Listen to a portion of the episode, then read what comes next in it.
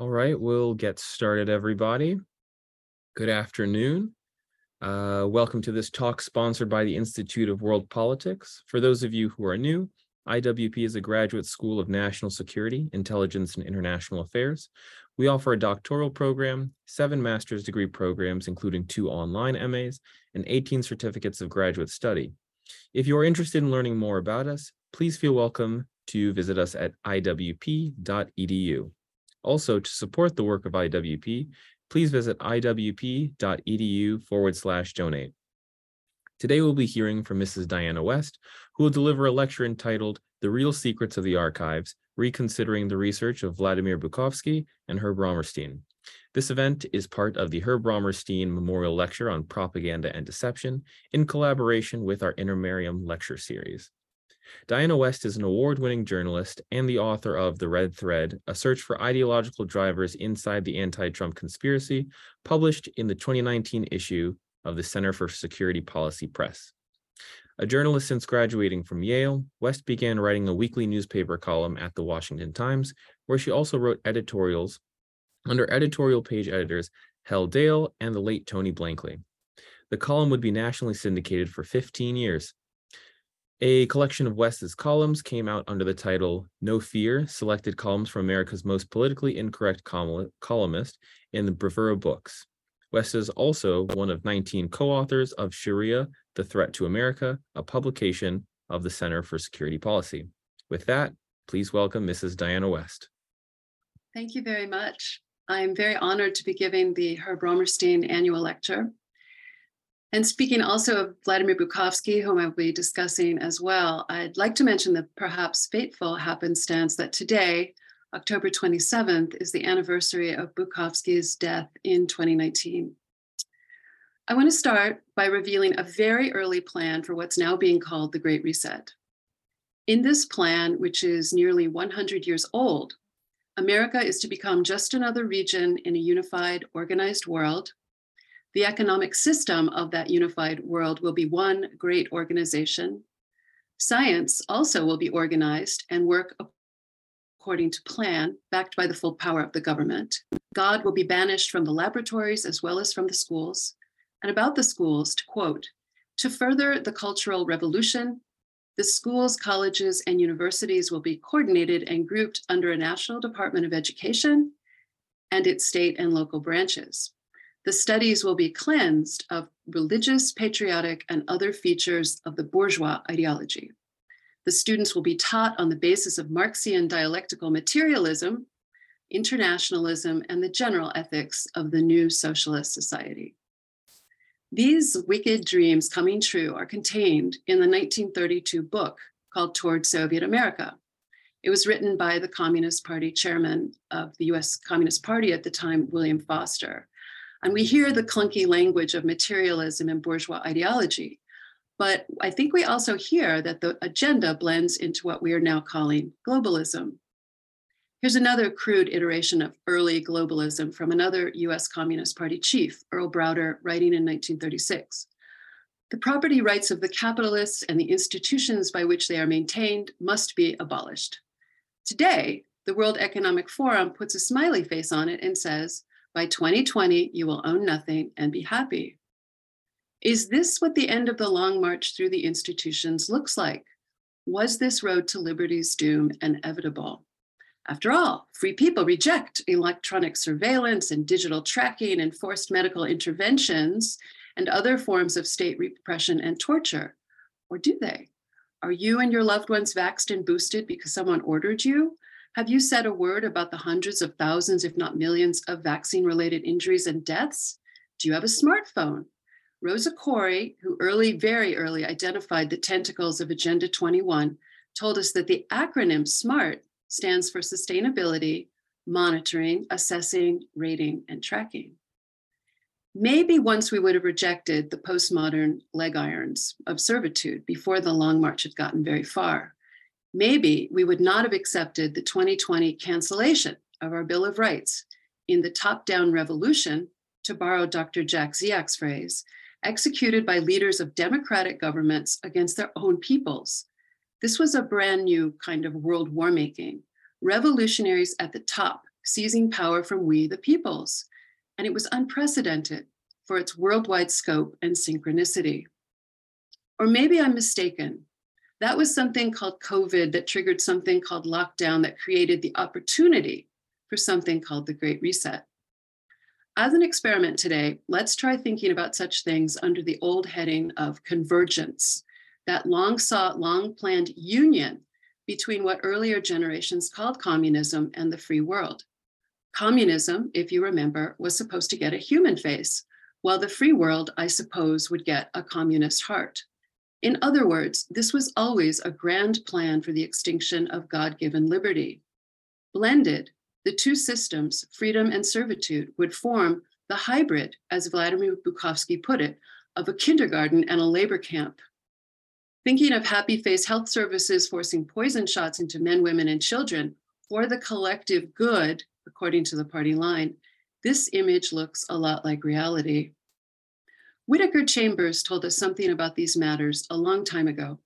Chambers was an American Soviet intelligence agent, intelligence agent who defected and wrote, a, wrote about his life before and after his break with communism in his famous 1952 memoir, Witness.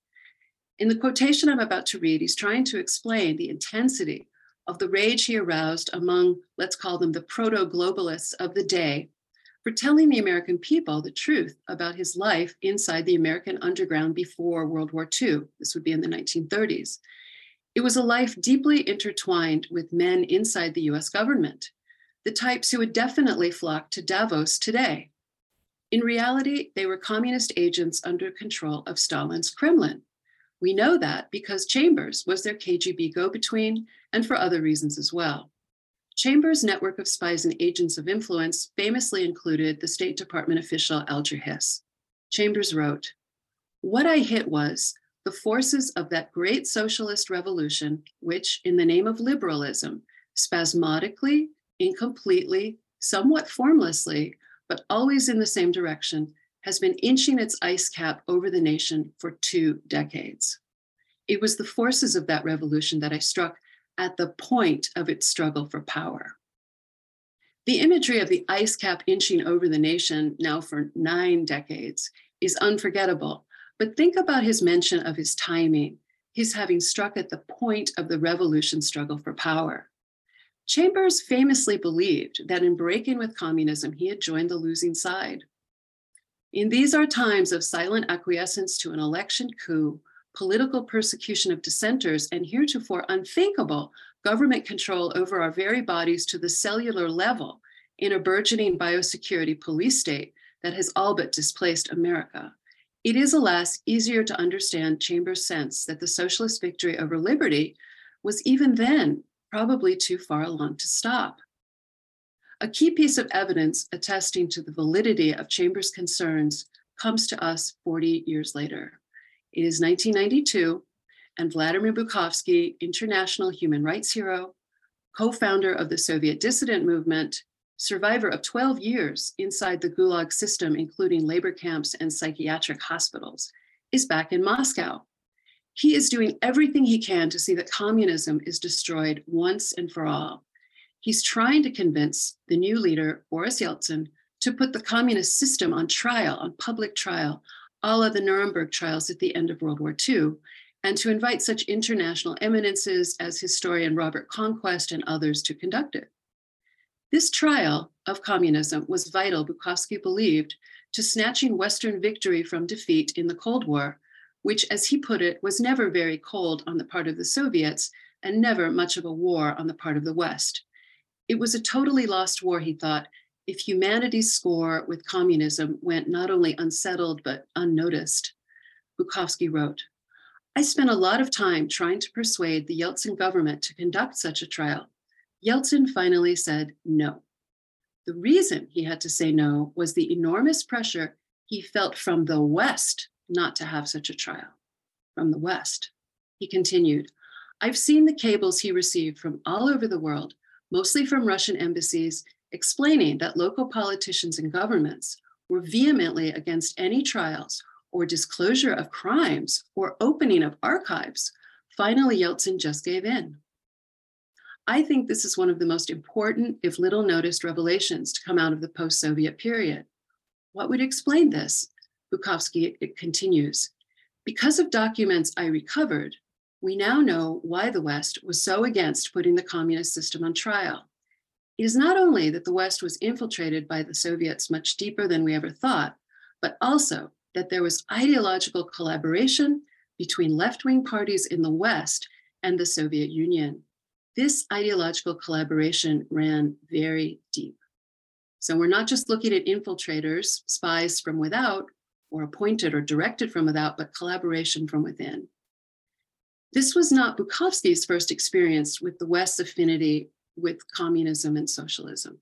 From his earliest years in the West, after he was released from the Gulag in the mid 1970s, he met with the great foundations such as Ford and Rockefeller, journalists all over the world, and the like, nearly all of whom, he wrote, were uninterested in what he had to say, but rather attempted to readjust me to say what they wanted to hear. So he already knew about this, this pro socialist bent of the Western establishment, but the breadth and depth of the ideological collaboration he was seeing in documents from archives he was able to get into, the Central Committee of the Communist Party of the Soviet Union, was something else again. Now, if these events of 30 years ago feel remote today, think about this. We've got some of the principal names in the news running around Moscow back then. In the last years of the Soviet era, so the late 1980s, we see Fiona Hill, a leading anti Trump witness whose associate Igor Danchenko, the lowest hanging fruit of the Trump Russia hoax, was recently found innocent by a DC jury, surprise, surprise, of lying to the poor FBI.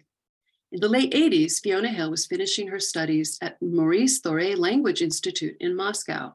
Maurice Thorez was a particularly devoted Stalinist. Now, she just missed the arrival of Nellie Ohr, later of Fusion GPS and Steele dossier fame, who in those last years of the USSR was studying the glories of forced collectivization. Then comes Christopher Steele, whose first assignment for British intelligence, fresh from his openly socialist days at Cambridge, is a post in Soviet Moscow. So th- this is not that long ago when you think about where these people are today. Another event from this same time period, which I think it's more relevant today than ever, is the following. Fresh from the formal declaration of the end of the Cold War in February 1992, this was between Presidents Bush and Yeltsin, President Bush, George Bush, 41, goes to the Rio Earth Summit under the auspices of the United Nations to join scores of world leaders to sign on to the non quote non-binding soft law known as Agenda 21, a clear blueprint for the Great Reset. This 1992 Earth Summit, by the way, was chaired by Maurice Strong, the man said to have invented global warming. Strong also helped start the World Economic Forum, and along with Henry Kissinger, is said to have co mentored Klaus Schwab, and who also worked with such lights as Mikhail Gorbachev and Stephen Rockefeller on power grabbing via radical environmentalism. Also, by the way, Natalie Wraga Grant, who was the subject of last year's Romerstein lecture by Dr. Jack Dziak, believed Gorbachev's post Soviet climate activism was a continuation of his efforts to advance communism. It was a strange moment. The free world has just won the Cold War, the story goes, in a triumph of free people and free markets over cruel repression and central planning and the Earth Senate Summit sets in motion new mechanisms for cruel repression and central planning.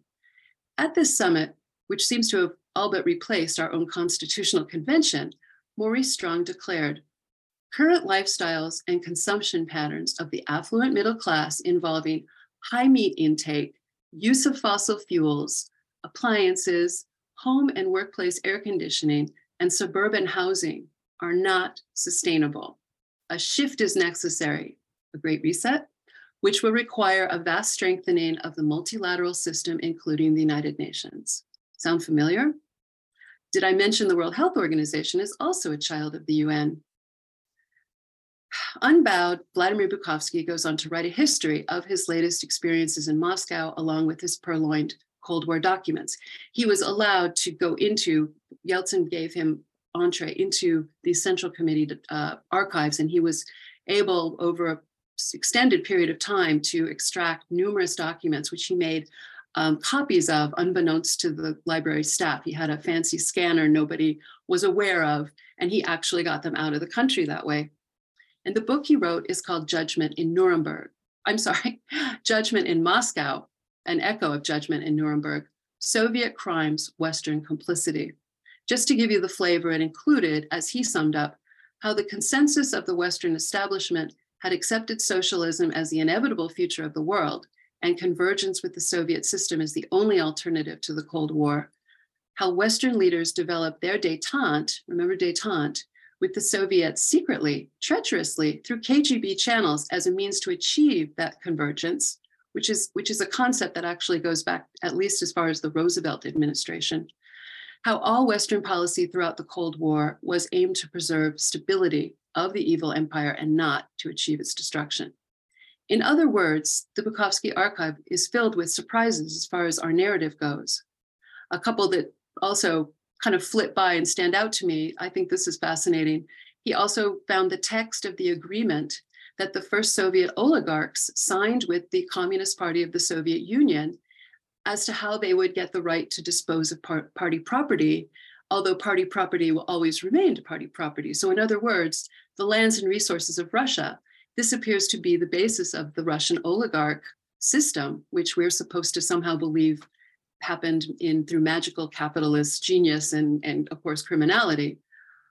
One document Bukovsky saw listed but was not actually allowed to see. It's also very tantalizing. It was a list of Western journalists on the KGB payroll. The reason he was given, they were still alive. Lo and behold, in 1995, Bukovsky sells his book for a large advance to Random House. Before they sign on the dotted line, however, the head of the house, Jason Epstein, enters into a remarkable five month dialogue via fax with Bukovsky, alternately cajoling and hectoring the former dissident to rewrite the book from a left liberal perspective. Epstein wrote that he didn't want to puzzle or surprise American readers with Bukovsky's puzzling and surprising discoveries and interpretations. So Bukovsky, of course, should change them to fit the narrative, the party line, because these surprises were not allowed, apparently. Bukovsky wrote, in short, I was required, in no uncertain terms, to drop some documents while reinterpreting others to show that, quoting Jason Epstein, the Soviets failed and their manipulation seems now, in retrospect, to have been pathetic or even comical. This is Epstein writing to Bukovsky. That was clearly below my level of tolerance, Bukovsky wrote. So politely but firmly, I explained to Mr. Epstein that due to certain peculiarities of my biography, I am allergic to political censorship. There's more to say about Jason Epstein, who edited many of the famous writers of the day, from Mailer to Doctorow. He also edited Saul Alinsky, who had a very different experience with Epstein. In fact, in Alinsky's famous book, Rules for Radicals, Alinsky thanks Jason Epstein for his, quote, prodding, patience, and understanding, and for being a beautiful editor. ah, so after taking his manuscript away, Bukovsky was unable to sell the book to any other US publisher. He similarly had trouble in Britain, where he was a citizen. He became a British citizen. He says he finally found a Brit- British publisher a small firm, family owned, and goes forward with this project. But the next thing we knew, Bukovsky said in an interview in 2019, which actually was the year Judgment in Moscow was finally published in English, thanks to a group of top notch volunteers. When they finally went ahead with this old contract in Britain, a team of lawyers is paying the publisher a visit and telling them, You try to publish this book, and we will sue you into bankruptcy. It would be interesting to know who sent that team of lawyers. By the way, the book was published in Russia and France. There are no lawsuits against it. So, what happens next to our Cold War history? Now, this is a very curious thing because what I'm about to tell you is something that has only occurred to me while working on this presentation. We're in the 1990s. The Cold War is formally declared over by the cold combatants themselves, Bush and Yeltsin, but there is to be no postmortem, no Nuremberg trial, not even Bukovsky's book, at least not in the US and Britain.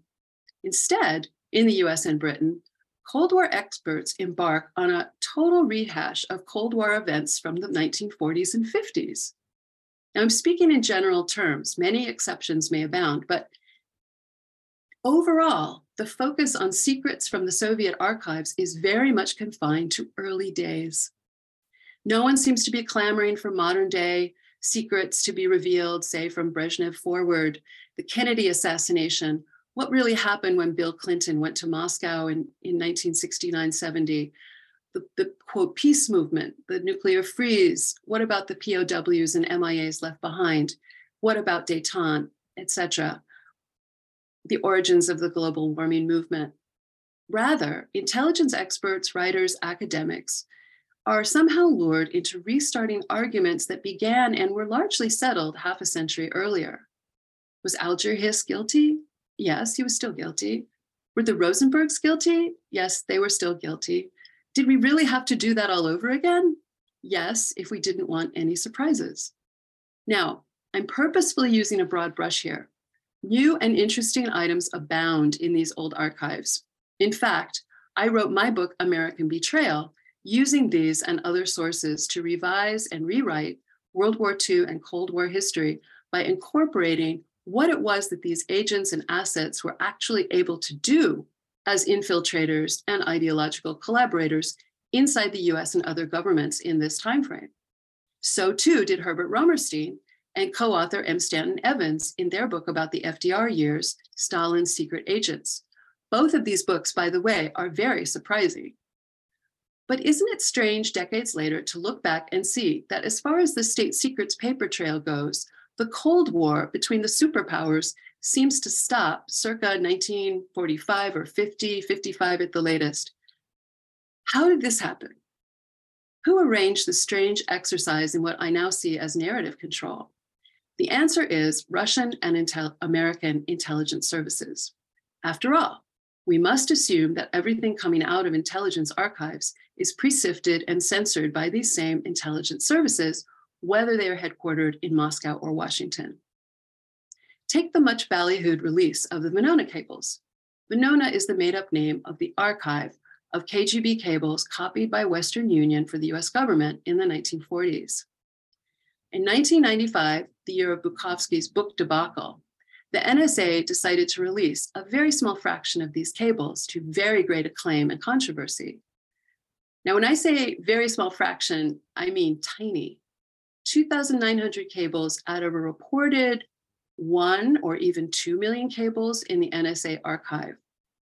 Senator Daniel Patrick Moynihan, whom we might call the human face of the NSA release, said there were, there were 100,000 cables in all. Even if his lowball estimate is correct, that means we are only getting 2 to 3% into the public domain. Many of these releases were only partly decrypted, as one historian put it, studded with hundreds of unbroken cryptonyms. Nonetheless, this, this Venona release is, we somehow remember it as this climactic event in the post-Cold War era of the opening, opening of Soviet archives, which didn't really open, even though this one was in Washington, DC. Venona in 1995 would be bookended by the 2009 release by the Wilson Center of the so-called Vasiliev notebooks, another small batch of KGB documents originally copied by hand into eight notebooks in Moscow under KGB successor auspices by a former KGB officer named Alexander Vasiliev.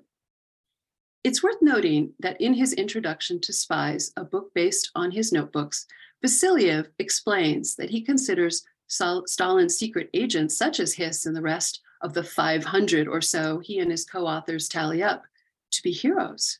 That's where he's coming from. Conversely, defectors are traitors. He makes it quite clear he would never spill the beans on an agent still living. Vasiliev clearly was not interested in being a source of surprises. So, from Venona as curated by the NSA to Vasiliev as curated by the KGB successors, the Cold War of the intelligence services is suddenly reduced to a struggle practically in ancient times.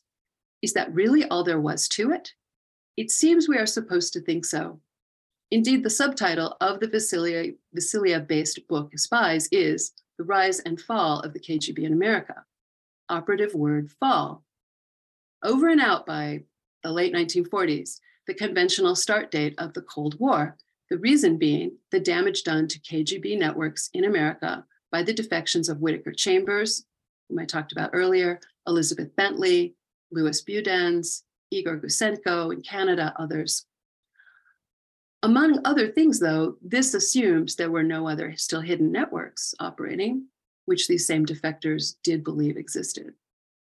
Senator Moynihan, who helped usher Venona into the public domain, underscored this message about the beginning of the Cold War being the end of the KGB and communism in America on different occasions. For example, he wrote, by the close of the 1940s, communism was a defeated ideology in the United States with its influence in steep and steady decline and the KGB reduced to recruiting thieves as spies. In other words, case closed, and what a relief. This messaging, this end of an era finality, has become a kind of consensus. This is part of the reason I think why people seem so confused about where everything from Obamacare to the Great Reset really comes from. And notice that this same messaging is the opposite of Whittaker Chambers' belief that in the name of liberalism, the forces of the great socialist revolution, and I would say inside and outside intelligence channels, were securing their path to power at this same historical moment we are now supposed to look back on as the time when not only the KGB, but the socialist revolution overall was a spent force, which is ridiculous for so all sorts of reasons, including the ever expanding, ever socializing US government. I want to bring in Herb Romerstein here. He was among a throng of experts at the Washington, D.C. unveiling of the Vasiliev notebooks at the Wilson Center in 2009. He said in, in a Q&A period, he was very impressed with them, but made it clear they had limitations. They were just a window on Soviet activities here because Vasiliev did not have access to so many things. For example, he didn't see any military intelligence files. He saw only one of the atomic files and he saw none of the illegal or the files of the ace illegal spy master in the US, Akhmerov, who, according to Romerstein, sent back to Moscow 2,500 documents and photostats, a collection almost as big as what we've seen of Venona. Still, Romerstein believed the notebooks to be legitimate, and here's what he said. The positive thing about the notebooks is that they're totally consistent with Venona they're consistent with the FBI materials in public domain and the investigations by the various congressional committees, such as the House Un American Activities Committee. In other words, this is me talking, they offered us no surprises. Now, given the source of Venona and Vasiliev's notebooks, can that be a coincidence? I'll leave that to you. As for me, I've come to regard this period in Cold War history history from Venona in 1995 to Vasiliev notebooks in 2009, incidentally, just around the time the Obama administration's Russian reset starring Hillary Clinton begins, which included the transfer, this right out of our headlines today, of hypersonic missile technology and US uranium deposits, as a period designed to prevent too many surprises from leaking out in order to keep us from Bukovs- a Bukovsky style reckoning with the deepest treachery and moral corruption on the part of our own leaders, many of whom were and are still living, and others who were driving the free world toward its hideous socialist future, now our hideous socialist present. That said, I want to tell about one surprise from Venona, thanks to Herb Romerstein. The Venona Secrets is the name of the, the book Romerstein co authored with Eric Breindel, at one time, by the way, Senator Moynihan's aide. Breindel had died before the book's publication. The book contains what I consider to be the most important and unforeseen finding in all of Venona. This is the identification of the top advisor to FDR during World War II, a key architect of both our war making and post war making policy uh, planning as a Soviet agent. His name was Harry Hopkins. Given Romerstein's vast experience investigating and studying domestic communist subversion, his co author, M. Stanton Evans, described him to me as the towering expert on these matters. Herb Romerstein was well qualified to make the judgment. I'll mention two of the essential pieces of information that led Romerstein to his conclusion. The first came in 1990 from Oleg Gordievsky, the extremely reliable Soviet intelligence officer who defected, serving 10 years as a double agent, working secretly for the British before he was exposed by Aldrich Ames.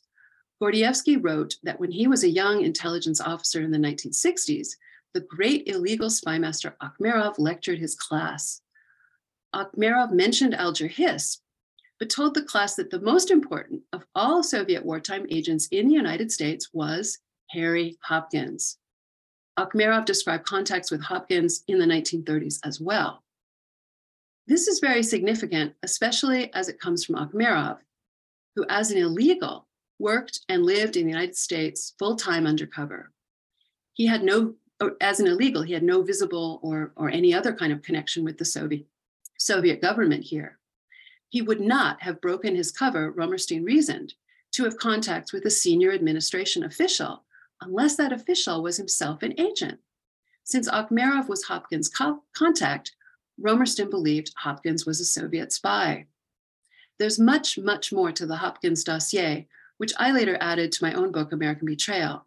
But let me add another piece of the evidence that Romerstein used in his original analysis. In 1998, a military historian named Edward Mark offered direct evidence of the Akhmerov Hopkins relationship Mark wrote a paper arguing that it was probable, virtually to the point of certainty, that an agent called 19 in a May 1943 Venona cable signed by Akhmerov was Harry Hopkins. This was, this was big news. This was a big surprise. Hopkins was a highly controversial figure, but there was no talk of him having been a Soviet agent. And in fact, Mark did not believe he was a conscious agent but Romerstein did. This is where the debate was um, at the time I was doing my own research and tried to pull together more on the subject. But even what if he wasn't? The extent to which the conduct of World War II and the planning of the post war peace was the product of both infiltrators and ideological collaborators, as Bukov, Bukovsky would have it, has never been reckoned with. Ideological communists out to junk our, our constitutional rights, close in fellow travelers, controlled agents, agents of influence, convergence, um, convergence advocates, globalists. They created our world today. In the treacherous Hopkins, we see both ideological collaboration and likely infiltration at work, and with disastrous consequences for life, liberty, and happiness all over the world. For example, there is a strong argument to be made that Harry Hopkins did much more to stand up the Soviet atomic bomb making program than the dread Rosenbergs. This was a new world of borning. If Soviet agent Harry Hopkins at the White House was able to effectively run the war always for Soviet benefit, Soviet agent Alger Hiss at the State Department was busy fostering the creation of the United Nations, the basis of global governance. And indeed, he would serve as its first acting Secretary General, a Soviet agent. Meanwhile, Soviet agent Harry Dexter White, for example, over at the Treasury Department, was able to do a lot of things, including establishing the basis of the new global economy, the International Monetary Fund, of which he was the first leader. And there was so much more to this story, and doubtless more surprises, because as I mentioned earlier, the experts and defectors of the day believed there were other covert networks in Washington and elsewhere much like Bentley's and Chambers, only they were never exposed, along with so much else as Bukovsky discovered. Chambers, I'm afraid, and later Bukovsky were correct about the trajectory of the great socialist revolution in the name of liberalism or progressivism, even compassionate conservatism, convergence, peace, Alinskyism, globalism, sustainability, etc. All of it moving away from constitutional form of government. Blinded by sand and dust and static from the infiltrators and ideological collaborators in our midst, we have never been able to see, or maybe really wanted to see, what it was that hit us. Thank you very much for your kind attention.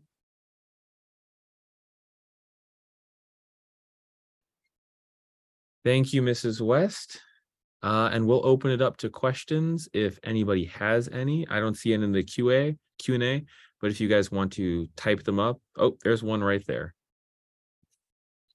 Oh, there's more of a comment. Brilliant. So well done. Very nice. Thank you. Um, but yeah, if you guys have any questions for Mrs. West, feel free to uh, take a couple seconds or so to put the put those in the chat. If not, we can always uh, end it in just a bit as well. So I'll give you guys just a, just a minute there.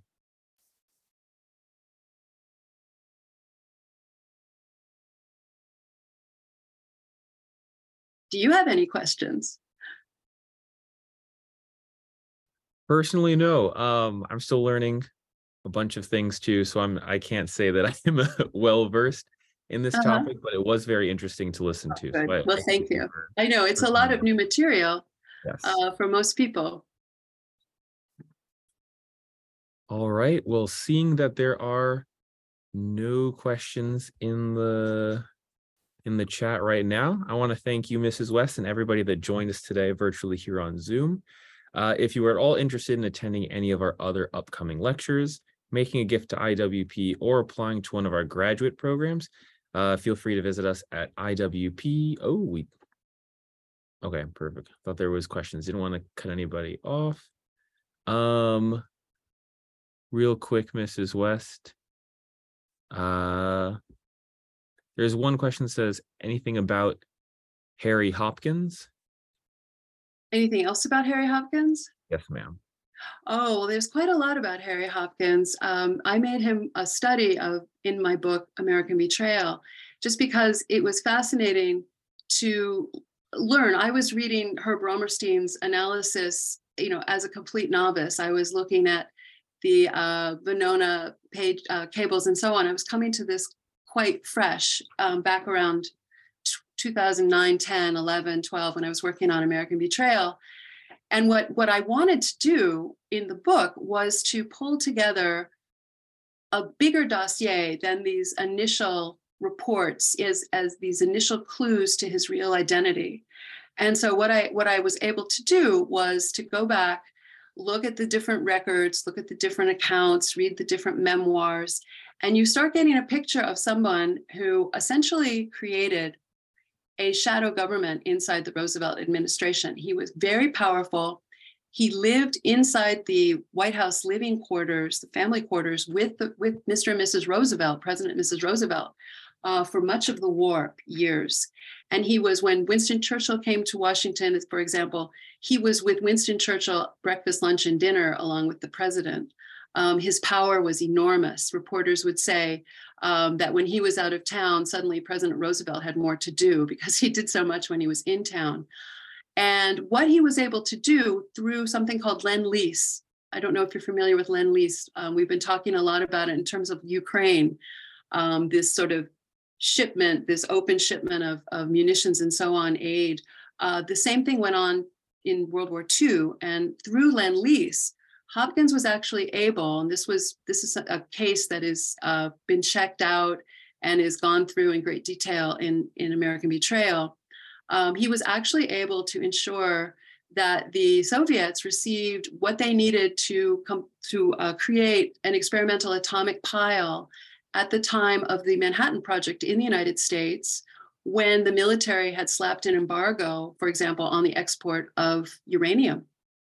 And Hopkins was able to uh, go around that and uh, ensure, for example, that this embargoed, very precious ura- uh, uranium was shipping over to the Soviet Union. And that's a fascinating story that um, was documented as early as the 50s and somehow forgotten along with Hopkins. So there's a huge dossier on him. I think one of the most damning facts about him, though, which comes out in Venona and some of these other FBI, uh, as actually an FBI release, which was that when the FBI first started to realize that the Soviets were penetrating our military industries to steal the atomic bomb secrets and other, other secrets, showing how important Hopkins was, J. Edgar Hoover, the FBI director, writes to Hopkins and tells him to inform the president as well. So he was that important. There would be the two people Hoover wanted, you know, to hear about this.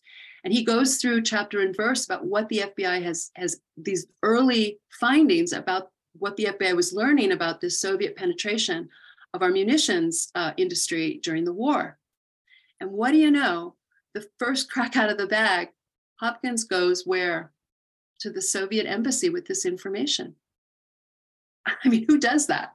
It, it's this is something that comes out. I believe we we have different corroborating information here from another file known as the Mitrokhin file. These were another KGB source that uh, that came out of uh, the Soviet Union in this roughly in that same time period I was talking about. So very strange, um, very strange character. And I think what Herb Romerstein was able to do was put together his understanding of how spy networks worked because he studied them his entire life. And he could make that assessment that because Hopkins had contact with this illegal, Akhmerov, the, the only people who would would be other agents. And indeed, Akhmerov ran a lot of the big agents of the time for the Soviet Union. Thank you, Mrs. West. And there are actually a couple more questions that Okay. just came in. Uh, so one is, do you think another one relating to Harry Hopkins? Uh, do you think Harry Hopkins was the highest level Soviet mole in the U.S., or do you think there are other suspects for that? Um, you know, I think there are. It's hard to know who was the highest because I don't think we ever found out the identities of all of them. So, but he certainly, during the war years, he certainly was. I think you could say he was the most influential. Um, you know, he went instead of the Secretary of State, he went with Roosevelt to the wartime conferences where the end of the war and the early uh, planning for the uh, post-war period was conducted. He was sort of the opposite number of uh, the ministers of state from, say, United Kingdom or Soviet Union, um, uh, China, the other countries. He was that person, not our Secretary of State at the time. So he was that important. So, um, but was he the highest? I, I can't answer because I don't know. We don't know. Uh, another one is in uh, regards to, I think, the book that you wrote that you mentioned earlier on in the discussion. Uh, and one of our attendees was asking if there was, uh, you know, any highlights to the book or anything that they should look forward to uh, discover in your writings um, in that text. Well, um, I hope they take a look at the book. And if I know everyone has a lot of time fitting uh, extra reading in when you're in school, especially, but just flip through the um, flip through the index and see what interests you because I found it. I found it. The, the research was exhilarating to do because as I started, it was almost as if I was peeling an onion. I was all the things I had been taught in school, one by one, about World War II, about the Cold War, essentially uh, are flipped on their heads. And it, it, it it's a strange experience, but it was also extremely leading. And the book is sort of written in the form almost of a um, sort of like a detective story in the sense that I I structured it in terms of what discovery I made that led me to the next discovery that led to the next that led to the next, and suddenly you see a whole new world appear, uh, because it it I think it is very safe to say that um, what we have been told is one of these conventional wisdom, uh, history told by the victors stories that we keep learning, people keep writing and repeating, no surprises. And it, it turns out not to be true. It turns out that much of what we've been told are lies. And it's it's enraging, but there's something um, I found uh, inspirational about trying to get back at the truth, trying to figure out who the truth tellers were, who've been maligned in our history that we're supposed to scorn, looking back, things like that.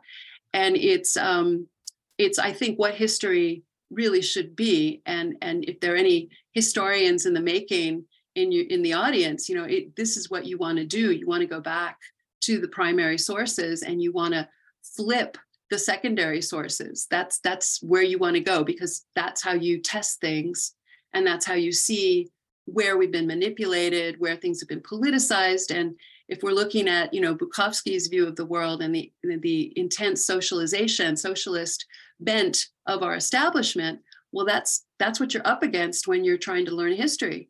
You're you know people talk about left-wing bias liberal bias in media academia. This is where it comes from and so it's really left to us kind of citizen journalists or citizen historians to go back and check it out. What is true what is fake and it's it's um there's a lot there there's a lot of new stuff to do so it's kind of uh, a good place for young people because no not everything has been done Perfect. Thank you. Uh, another one that we that came in was uh, could you briefly discuss um, what is considered as right wing convergence supporters? right-wing convergence supporters? Yes, ma'am. That's an interesting question. I would say all of our um, all of our presidents participating in détente um, movements like that. I mean, that would that would be coming necessarily, you know, the arms control um, hierarchy, um, the multilateral internationalist bent. I mean, the convergence is not necessarily what they thought they were supporting, but I think that there was a, a great kind of undercurrent always pushing us into this international place. Um, I think that's why when Donald Trump arrived in 2016 with that agenda of America First, it was such an extraordinary shattering of the establishment moment, particularly on the right. So I think I think that you know the the the spectrum had shrunken quite a bit between right and left. And one thing I would say, um, there's a point at which uh, we can see, really from Reagan, we can see the internationalist, um, the internationalist uh, kind of consensus in the Republican Party, pro-immigration, um, uh, pro uh, free trade. These these things that we identify as conservative that fit into this convergence model actually come out again out of that same book I was talking about towards Soviet America. When you have free trade, for example, you're breaking down national boundaries, and the nation state is really the bulwark against socialist revolution. The nation state, this is again a Trumpian concept that he reintroduced to American politics. Um, so it, it's almost as if there was really no demarcation from left to right in a lot of these um, places where we had achieved kind of this consensus on um, you know free flow of people, immigration, free, you know that kind of thing. And then this notion of America, I think the conservatives would want America at the head of an internationalist organization, a multilateral organization. I think that's how we conducted our policy, very Republican attitude, whereas maybe the left didn't really care where we were in terms of whether we headed it or not. So eh, maybe that's that's a demarcation that we could look at. But um, there was really nobody pushing back against convergence until we see this sort of America first notion take hold. And a lot of people were quite electrified simply by the concept of having a border, having trade at home, you know, looking out for American interests first, as opposed to this morass of convergence. And the last question we have uh, to come in is to what extent was is the new wave of woke protest um, or to what extent is the new wave of woke protest uh, being manipulated by Russians? By Russians. Well, I, I don't have special knowledge, except I can go back a little in terms of uh, Russian involvement in, for example, environmentalism, trying to shut down American fracking. There, there have been investigations on the Hill that that established that as a fact. Um, I don't I don't think that it's necessarily the Russians specifically behind a lot of these movements at this point. There seems to be a melange, and maybe they are at the very back of it.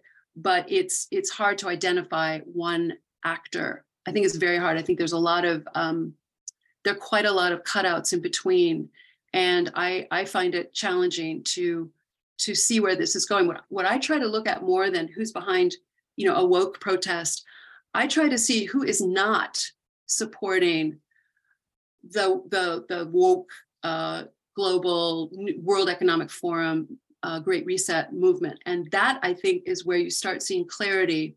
At least I do. For example, both sides in this war in Ukraine have signed on to so much of the digital currency, artificial intelligence, the transhumanism, the surveillance state.